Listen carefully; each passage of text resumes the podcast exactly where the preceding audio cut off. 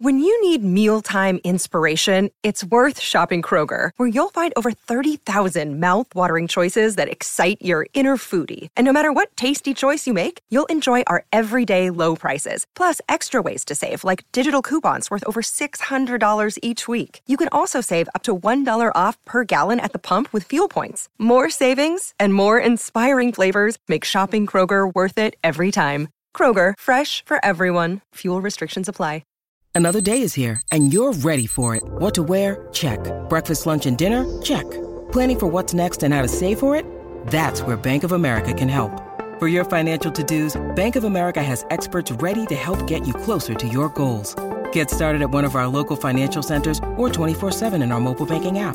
Find a location near you at bankofamerica.com slash talk to us. What would you like the power to do? Mobile banking requires downloading the app and is only available for select devices. Message and data rates may apply. Bank of America and a member FDIC.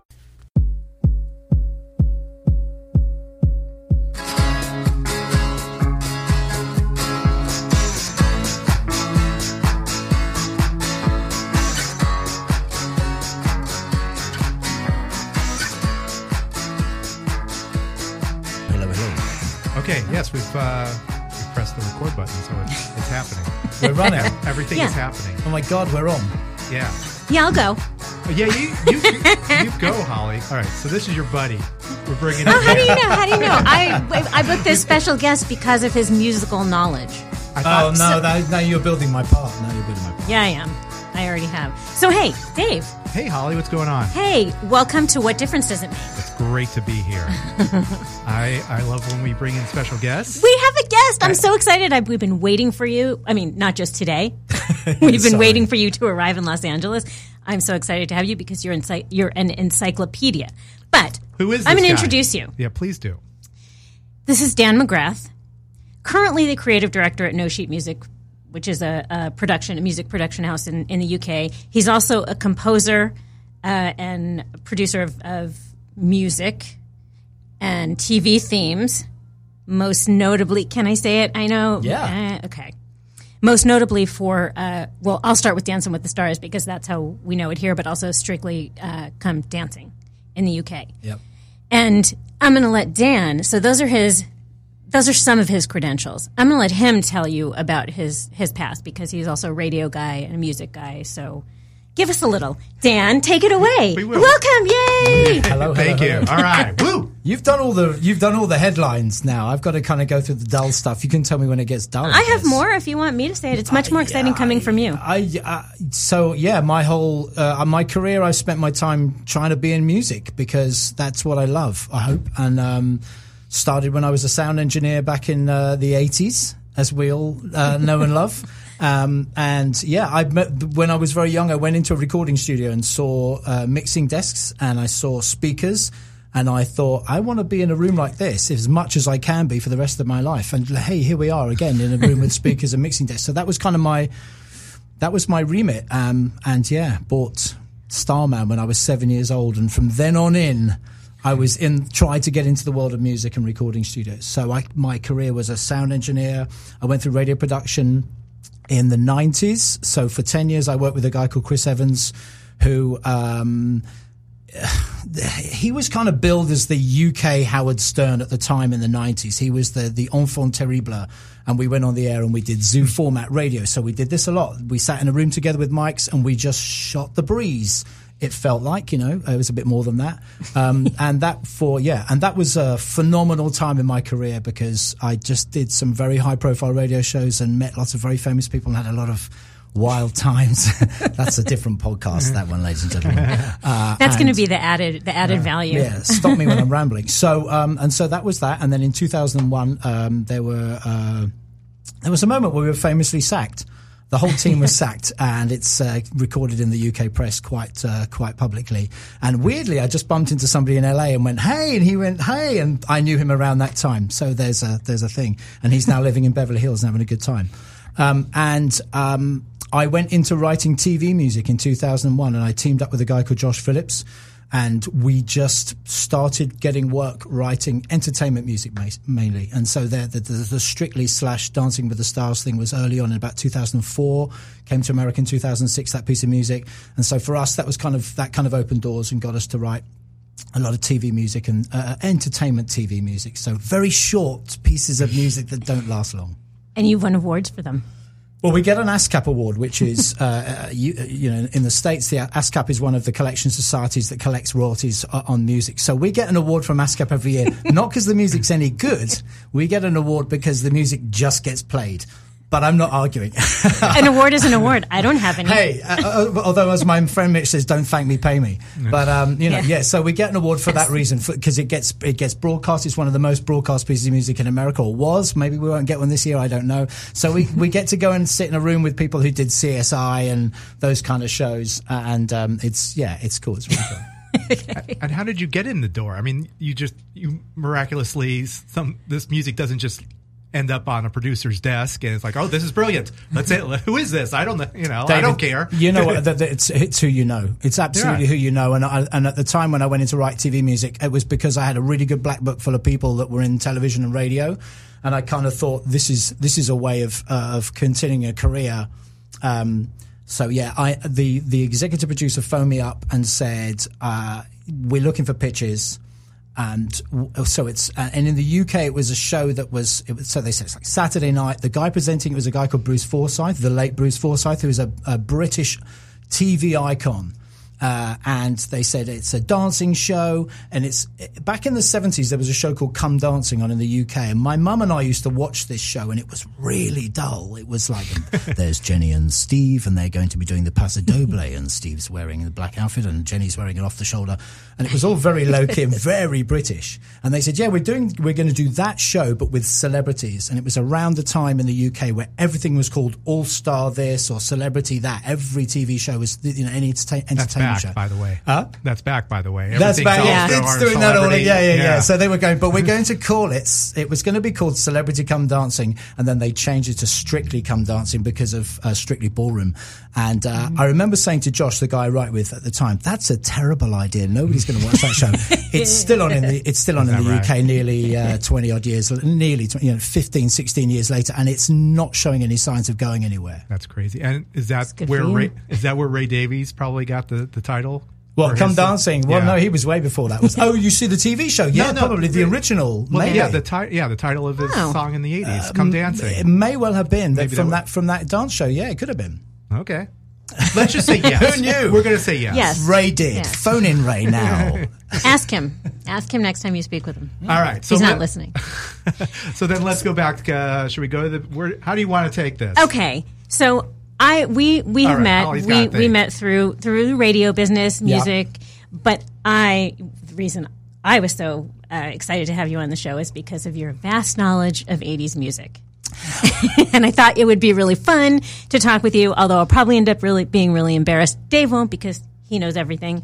But he probably doesn't know everything about the, the type of music that da- that Dan knows about. I don't know it across the pond. I think. Uh, I think probably. so. Well, the interesting thing is going to be that, isn't it? Is the is the, yeah. the, the, the cultural differences because there's a shed load of bands that you guys probably know and love or knew and love and a load of bands that I know and love that were very UK centric, and you know, you got the US centric bands. So that'll be interesting. I don't know if I have an encyclopedic knowledge, but I'm, you know, well, you're a, passionate. A, let's you're say passionate. 80s electronica. let's go there because I can hopefully give it a go. But if we start getting really nerdy about it, I might struggle. I have my uh, I have my classic 80s pop book here, ladies and gentlemen, so I can get that out at any point.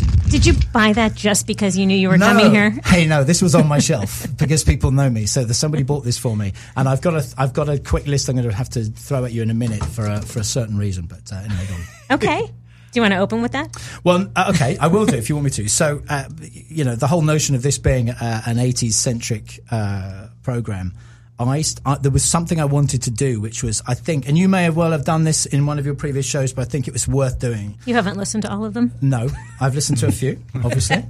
is that Thank you for listening. here, what I've done is, there's one year that isn't in the 80s uh, that I think needs to be an honorary member of the 80s, and that is 1979. I agree with you. For the sole reason that if I start reading this list of big hits from 1979, this is the UK, but these uh, a lot of these will transfer.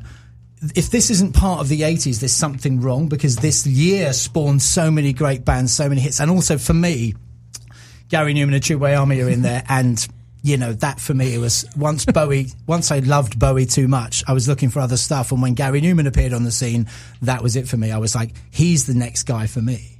So 79, and I'll, and I'll only quickly skim through this because it will get boring, but you had like Our Friends Electric Tubeway Army, I Don't Like Monday's Boomtown Rats, Blondie Heart of Glass, Roxy Music Dance Away, Ian Dury Hit Me With Your uh, Rhythm Stick, the YMCA, the Village People, hmm. 1979. I would have said it was hmm. earlier than that, but maybe, I, I don't know. Me too. Police Message in a Bottle, M Pop Muzik, Pink Floyd, Another Brick in the Wall. So it goes on and on. Cars Numan, obviously. Uh, so 79, if you're in, you know, if you're Squeeze, obviously we love Squeeze. uh, and uh, ELO are in there, Madness are in there, Flying Lizards, you know, it goes on and on and on. So I think 79, if you, if you want to throw that in as an 80s year, Okay. it's a kind of, it's the runway year, isn't it? I'm going to guess you graduated high school in, let's say, 1979. Oh, That- I'm not. Uh, No, you're saying high school. So you're saying, is that secondary school for Oh, me? sec- I would have been, I was born 66, so I would have Oh, okay. left. You Yeah, know, okay, yeah, very good. so- All right. So my apologies to So you. You are I'm- you're clearly younger than yeah five years. I get I was Something off by five like years. that. So I was, well, I was going mad when, once I hit about 13, 14 years old. Oh, of course, like all of us. Yeah, that was when it And was I think all- you were probably looking on the the UK version of that because some of those songs, like I, I do believe, like YMCA probably didn't hit until across the until uh, It was after earlier. it no, hit the US, and then it probably went to the Yeah, UK. yeah, yeah, yeah. Oh, well, yeah, yeah, yeah. it could well have been. Yeah, absolutely. But a lot, obviously, a lot of British acts there. Oh, yeah, and yeah. I don't know how quickly they got over here. So what was your uh, okay? So what was your first album you bought? You with your own money? Uh, Hunky Dory, I think, was the first album I bought. Is I- that right? Yeah. Well, I was uh, I was taken down to HMV, which was now I think even HMV exists anymore, but in Putney High Street in southwest London, my mother took me down to HMV, and I was seven years old, and um, because I had great music taste in my house, my mum had very young music taste, and my brother was listening to lots of kind of new, new wave and, and prog rock and all that kind of loads of stuff. But um, so I went with my probably was 99p at the time and bought Starman David Bowie seven inch of vinyl uh, over the counter, you know, and um, I listened to that repeatedly, repeatedly, uh, and went to sleep singing the words in my head, slightly OCD. Yeah. So I think Hunky Dory was probably the first full album I bought, and yeah, I would say to this day still probably in the top three albums for me ever. You know. Wow. So what that- was yours, Dave? the first first album I bought? Yeah. Um, with your own money. yeah, I know. I'm uh, I'm thinking it was as I'm thinking back, it was probably the Cars in '78. Oh, really? Yeah, I'm pretty sure that was like one one of the one of the uh, one of them, and also the Knack and that '79 okay. era. Honestly, I don't really know. I remember buying a lot of 45s. Yeah. Um, I remember like Undercover Angel, I think was one of them, which I learned later was about masturbating. But who knew? I, I don't think I ever knew no, that. oh yeah. So Look thanks. at the, read the lyrics again. You'll be shocked. It's shocking. I don't know that song. You see, so who did that? That, that was like Alan O'Day, okay. which, which uh, yeah. And where is I- he now? Did he masturbate himself to I, death? I or? probably, you know that could happen. I, I heard that can happen. I hear you can grow. Yet here hair you on are. your palms or something. Yeah. Okay. Well, Certainly go blind. Yes, exactly. that's going on That- the playlist, so you will hear it if you listen to the Spotify playlist, because there's going to be one for all the songs that we talk about. Today. Okay, I'm going to try and think of a really obscure song that might not be on Spotify. We'll talk about Taylor Swift or Adele or somebody who doesn't want this stuff. Well, this seems like a good time to take a break, so we'll be right back.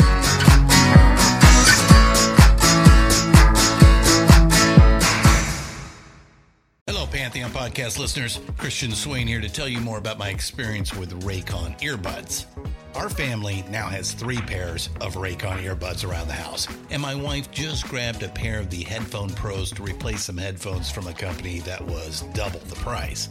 And yes, she loves them. Now, if you haven't pulled the trigger on a pair of Raycons, or even if you have, but you're in the market for another pair because they're just that good, well, now is the time to check them out because they just launched their upgraded model of the best selling everyday earbuds.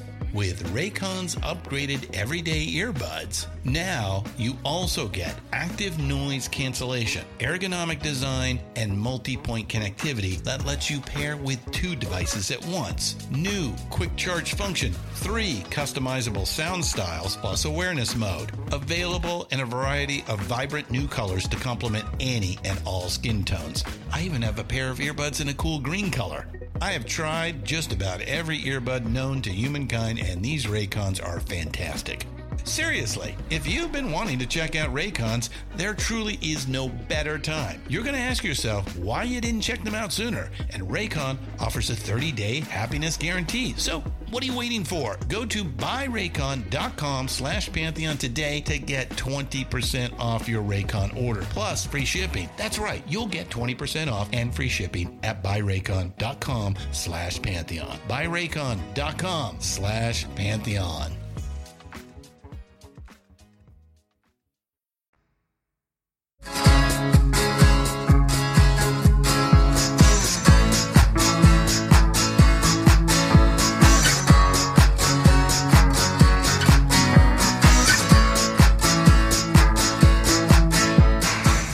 Welcome back to What Difference Does It Make? So did you immediately g- gravitate to keyboards or what? Uh, what are you? What were you playing? I, what I'm a terrible musician. Okay. No, I, I. That's um, not true. I know it's not true. I. You're very modest. First thing I did with my mate John, when we were about 15, oh no, probably older, 16 or 17, we tried to buy synthesizers because we wanted to sound like Depeche Mode. We wanted to be, we wanted to do that.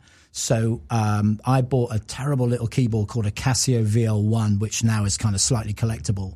Uh, and then the first proper. Uh, did you ask me what synths I bought? Anyway, I'm going to tell you because I'm obsessed with synthesizers. Go ahead. Um, my mate John bought a Roland SH09, which is a which is a classic mono synth, and everybody these days is now buying all this kind of um, remade, reworked versions of these things. Uh, and I bought what was called a Sequential Circuits Pro One, and I still got it. It's still in my studio. I just renovated it, just put a new keyboard into it, and it's the greatest mono synth ever. And I've had people come over and, and you switch it on and they play it, and they go, "Oh my god, this is fantastic!" If they're kind of you know analog synth freaks. Um, so, and we were two fingers. You couldn't Why, play chords. why is that? What is it about the sound? What, well, the, the I mean, how long have we how long have we got, Dave? Because this can get this can get really nerdy. The Pro One has very the, Vince Clarke, the great Vince Clarke, who spawned you know uh, brilliant '80s bands left, right, and center, had the Pro One and did all the Yazoo first albums on it. So if you listen to "Don't Go" and those tracks uh, off off upstairs at Eric's, loads of that was done on the Pro One, and he loved it because. Um, the envelopes on it. Sorry, ladies and gentlemen, this is going to lose a few of you. Mm-hmm. The envelopes on it Oh, were we're gonna cut you really out. fast, really mm-hmm. quick. The attack, you have an envelope, and a sound has an envelope, has an attack, a decay, a sustain, and release. These are the points of a of a of, a, of an envelope. The attack on the Pro One is really quick, so you can do bass drums with it. So you can get it to do this sound, but it'll do really, really tight bass sounds and stuff. So when you listen to those early Vince Clarke songs, and he was obsessed with everything being metronomic and being on the 16th beat or whatever it was, uh, he loved, because he was a computer musician first and foremost. Um, the Pro One for him was like that was the thing. So uh, yeah, that was my synth, and I bought it in Soho Soundhouse, and I took it back in. A, I treated myself to a taxi back from London with this massive box and this synthesizer, and that yeah, never looked back. uh, what what would you what is the quintessential Vince Clarke song? I mean, like for you, like what is like when you think of that sound, and you know, uh, like uh, if I was going to put something on the Spotify playlist, well, it's either "Don't Go." I'm trying to think what uh, um, or um, where you hear the bass and like it's yeah, and that dum dum dum dum dum oh. dum dum. Dum, dum. Oh, that's the don't. That's the pro one. And then he did uh, "Only You" is all pro one. "Only You" is all oh, pro oh, one from start right? to finish. Oh. All the dr- bass drums and that do do do do do do that mm. all that uh, it's delayed. Mm-hmm. That's all pro one that whole track. So if you put only you on. That's the sequential circuits pro one, ladies and gentlemen. I put it on often. It's one of yeah, my favorite songs of all time. Fantastic song, and of course, it was that. It was for. It was that brilliant blending of electronics and soul, which lots and lots of duos did in the eighties. That voice. So you're listening to the synth. I'm listening to the voice. And yeah. Well, that was it. Alison Moyet with her bluesy, soulful voice, and then Vince with his totally clinical, electronic, you know, staccato sounds. it's like he's writing for some of these when when we do our research. Yeah, for sure. uh, and then okay, so let's go to uh, your first first show you saw. What was uh, what was that? Uh, it, funny enough, I was never a massive gig goer, but um, the the first one Because you I- were locked in your room Uh, and your computers and just I- yeah, I don't know. I, I was um, Gary Numan, 1979 Living Ornaments tour at Hammersmith Odeon, and uh, so he was still was he Tubeway Army? It was Tubeway Army, I guess it would have been billed as, and it was, and to this day, if you go and see Gary Numan, if you know, He's playing you- in L.A. Yeah, you know, and he's he's a rocker. He's a punk, really. He was a punk, and, and and has gone back to his roots over the last probably fifteen years. And and when you go and see Gary Numan, it isn't a synth pop gig at all. Um, but he came out on stage because I hadn't seen Bowie by the uh, in seventeen. I hadn't seen Bowie, and would have you know that would have been probably the thing for me. But um, he came out on stage at Hammersmith Odeon, and he just it was in he was androgynous, and he had this pale face, and he had the he had this black jumpsuit and this blue and he had black everything was black except for this blue and red tie and I have one of those ties because I went to Kensington Market and bought one with my mates around the same time. He, Where'd you get that tie from? We went and bought one, and um, he just came on and just had this brilliant light show as well. And at that point, I think you're going forever about Gary Numan. At that point, lots of gigs, you know, it was it was long hair and guitars, and we're late 70s, we're post punk, so new wave was coming through, but he just made the effort to make it visually brilliant because lots of the guys were stood behind synthesizers. Mm-hmm. Billy Currie was on his violin, but really it was apart from said Sharpley playing the drums, it was just guys behind synths, which, as we all know, can be very, very dull. Mm-hmm. You know, and if you go to a David Guetta gig, bless him, he's brilliant, David Guetta, mm-hmm. but it's just a guy behind two decks. And one of the dullest gigs I ever went to was Kraftwerk. The the um, the the um, Oh, I love uh, yeah, no, I love Kraftwerk. I absolutely adore them. But it was the it was the uh, Pocket Calculator. It was the you know the Yeah. Computer World tour, and they came out and it was really boring. And I guess at that time we were young. and We were like, come on, do something. You're expecting them to move. Yeah, but now that's a legendary gig, and somebody said, to me, "You went to that, that that concert, you know." So Gary Numan, I think Gary Numan slash Tubeway Army, it was just brilliant, and and it was. I came out of that concert thinking. I just want to be that guy. I just want to be in that world and, and all that sound. I, the, the sound of those soaring synthesizers through a big PA. When you go and see his gigs now, he still does a few tracks. Mm-hmm. I f- I'm getting the shivers now. There's these sounds of those synths where you go, oh man, that because that was totally me. I was totally against guitars at that point in my life. I was like, no, it's got to be electronic. So yeah, Gary Numan. It's so funny you say that because we've talked about this. Synth. I also love this kind of music. I don't have the knowledge you do. I'm just just as a listener. But when synth was inserted in the, I guess in the 80s into rock music here with some of the rock bands, did not like it at all. I do not Right, feel rock. It, they don't go together to me. I don't. it's- Not what that sort of Van Halen jump type synth. Moments Yeah, or- I'm thinking about Rush too. Rush and uh, Right. Okay. Yeah. That I You was. tried that I for a was little while. I was not a prog rock fan at Yeah. all, and that kind of guys showing Yeah. off. I'm not really into that. Into in, dudes with like, I've got so much money, I can buy all these keyboards, and then also I know how to do all this. Mm-hmm. That's not my thing. I'm much more simple, and you know. But they were trying to evolve. I mean, I know a lot of them did use the synth. I mean, that was part of their sound. But Rush, in particular, they inserted it. I, I think because they were passionate, they wanted to evolve. But Yeah. it's not. I don't like it. I don't like the. For as much as I love the the synth pop music, I do not like it with my rock music. Yeah. So uh, then, if you were talking post punk, you know, when you had the mm-hmm. new wave time, that was great. New Order, that kind of thing. Mm-hmm. Of, that was guitarists, not great guitarists though, not great musicians. Right. It was Yeah. Manchester bands or whatever it might have been. That I loved all that as well. And you still love these bands. I mean, do, will you go see Depeche Mode if they play? Absolutely. Okay. Okay. Absolutely. Yeah, yeah. I mean, I, the, the last time I saw Depeche Mode, I, I'm very fortunate because I managed to meet a lot of these people. I managed to meet a lot of these people over my in my career in, in radio generally. Mm-hmm. So I, I had some. So I have this kind of weird thing where, like, at the last time I saw Depeche Mode was at, um, I think it was like Wembley. It was one of the big arenas in London. Uh, and went with three friends, and we just did that thing of like stumbling down the back steps and standing in amongst all the people and standing with a beer, not really being able to see very well. Martin Gore was behind a, you know, the, the mm-hmm. front of house guy, and and I was like, this is cool. I don't mind, you know, and and I love and just let the music wash over you. And I'm kind of too old now, guys. I'm 53. I'm not pushing down the front and standing in amongst all the people like that. And I, I, did do that once. I once left when I was working for this company. I, I said, "Look, I've got to go back to London." It was outside London, so I've got to go back to London because I've got to do this thing. And I made up some excuse, and I went. I left this film shoot. I was the sound engineer on this film shoot, and I literally put the mic down on the floor. I have to go now. Sorry. And I left and came back to London and went to Wembley. So this was about 88, 89, and my mate Chris was waiting for me, and we got into Wembley to see Depeche Mode. I didn't tell them that, and we and we pushed all the way down to the front because we were going to stand right at the front and look right up Dave Gahan's nose, and in you know, and we did that, and it was great. But I was you know I was much younger, Uh, so yeah, Depeche Mode uh, was like a year or two ago, something like that. Oh, I saw them at the at the Hollywood Bowl uh, a year or so ago, and I asked Dan. I actually asked Dan because he's the biggest Depeche Mode fan I know. So I actually asked him to be my date, but it would have been a long, a long, a long haul for him. A long way to go. It was a great show. It was a great show. I actually just Where was that? Sorry, where was that? That was Hollywood here. Bowl. Oh yeah, yeah, yeah. yeah. last year, I think last Yeah, year. yeah, the- yeah, yeah. they have a film coming out uh, Yes. next month. I They think. have they have an Anton Corbijn film coming out, don't they? Yeah, yeah. That, uh, I was just reading about uh, today, actually. Yeah. Yeah, that's. Uh, I, I I don't really know much about that movie, but it's um, it's, it's what is it? Do you know much about the, the Depeche Uh, Mode film? It's going to be visibly, vis- visually beautiful. It will I'm, be. I'm yeah. sure it will be. But yeah, I, I'm sure a little concert film, a little bit. Uh, Yeah. I'm sure behind the scenes type. Yeah, stuff. yeah, you know, yeah. your your concert, your basic Depeche Mode concert. Yeah, Don't you have yeah. another Depeche Mode story to tell? So okay, you you said you got to meet people. Yes. Let's get into that. Did you did you meet Dave? Have you met Martin? I have met. Uh, yeah, I've met. Um, well, so I, I've met kind of Dave. Dave. yeah, Anybody that knows Depeche Mode knows that Dave Gahan was clinically dead twice in his life, and so when you go to a Depeche Mode gig now, if you can get to go backstage and try and meet them, he doesn't hang around. He's over that, and he just goes back to his hotel.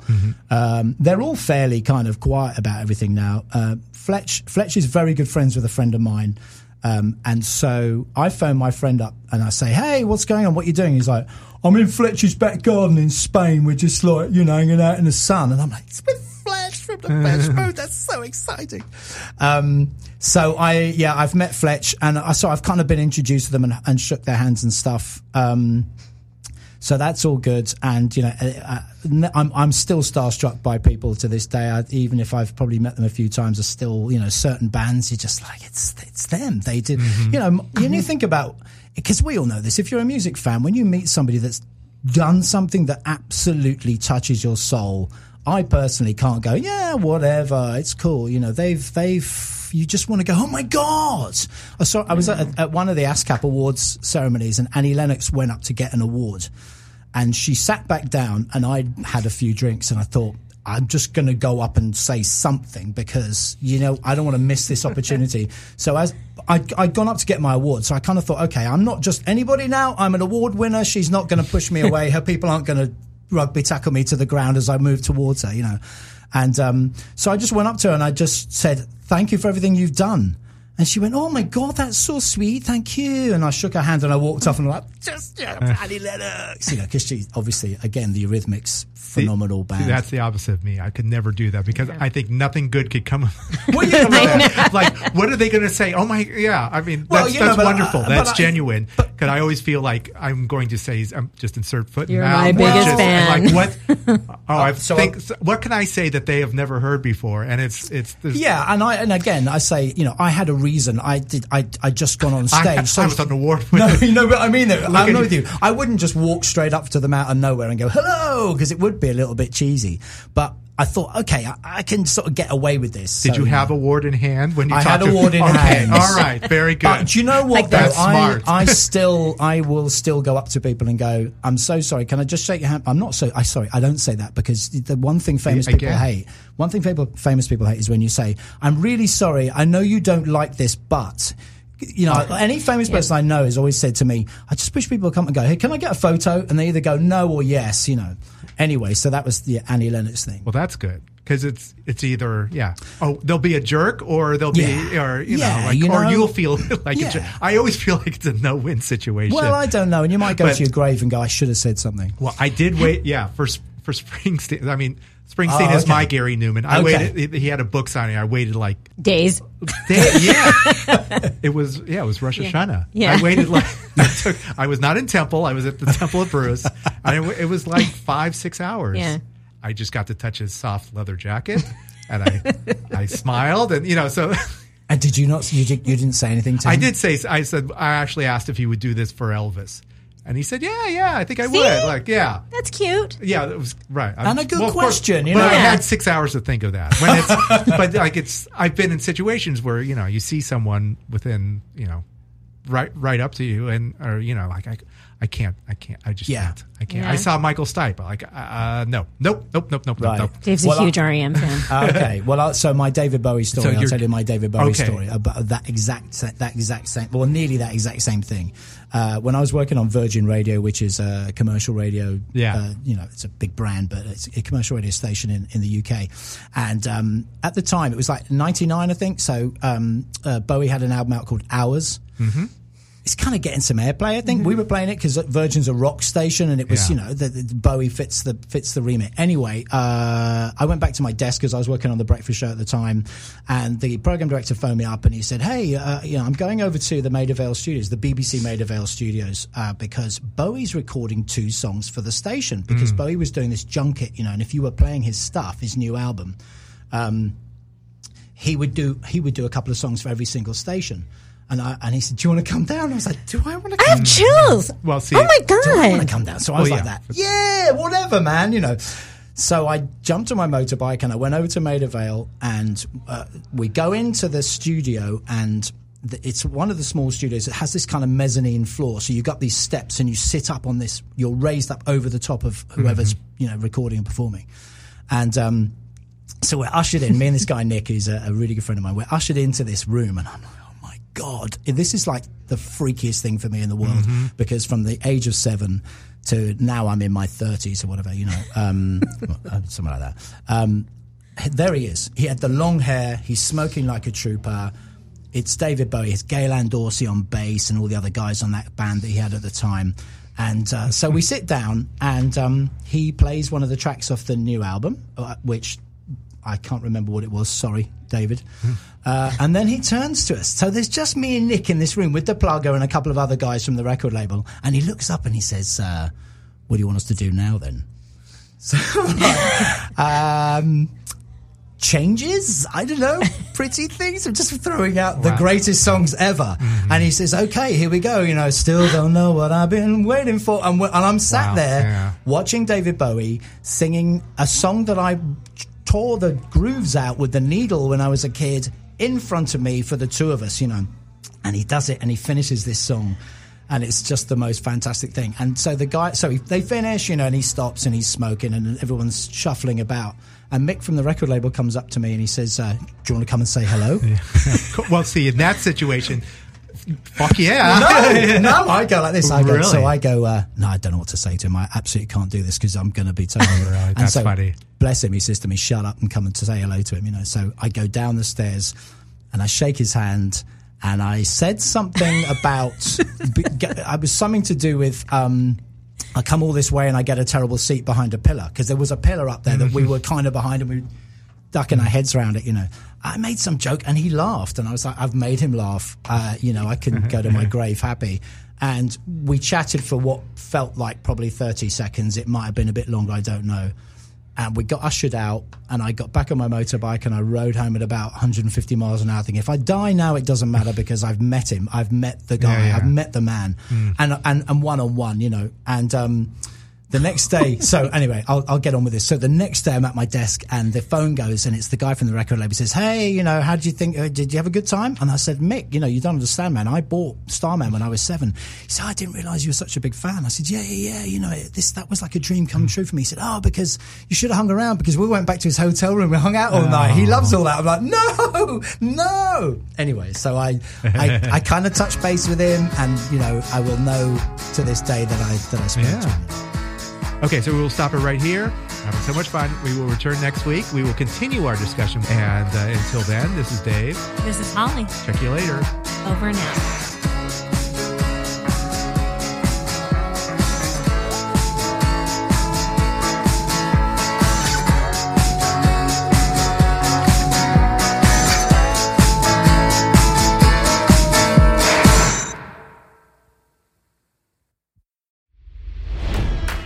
It's NFL draft season, and that means it's time to start thinking about fantasy football. FantasyPoints.com features industry leading experts and prognosticators using proprietary hand charted data to help you score more fantasy points. FantasyPoints.com is the place to go for whatever kind of fantasy football you play. Whether you play fantasy football, daily fantasy sports, or do a little bit of everything, Fantasy Points has the meticulously researched content to guide you to victory. And why wait for the fall? Fantasy Points also covers the new spring football league, the UFL. Join the guru, John Hansen, Scott Barrett, Joe Dolan, and other massive names in the fantasy football universe with an exclusive offer. Use code Pantheon for 15% off any fantasy points package, including the all in package, with access to every article, tool, and data nugget that Fantasy Points has to offer. That's fantasypoints.com and code Pantheon for 15% off at Fantasy Points. Fantasypoints.com. Code Pantheon. Score more fantasy points.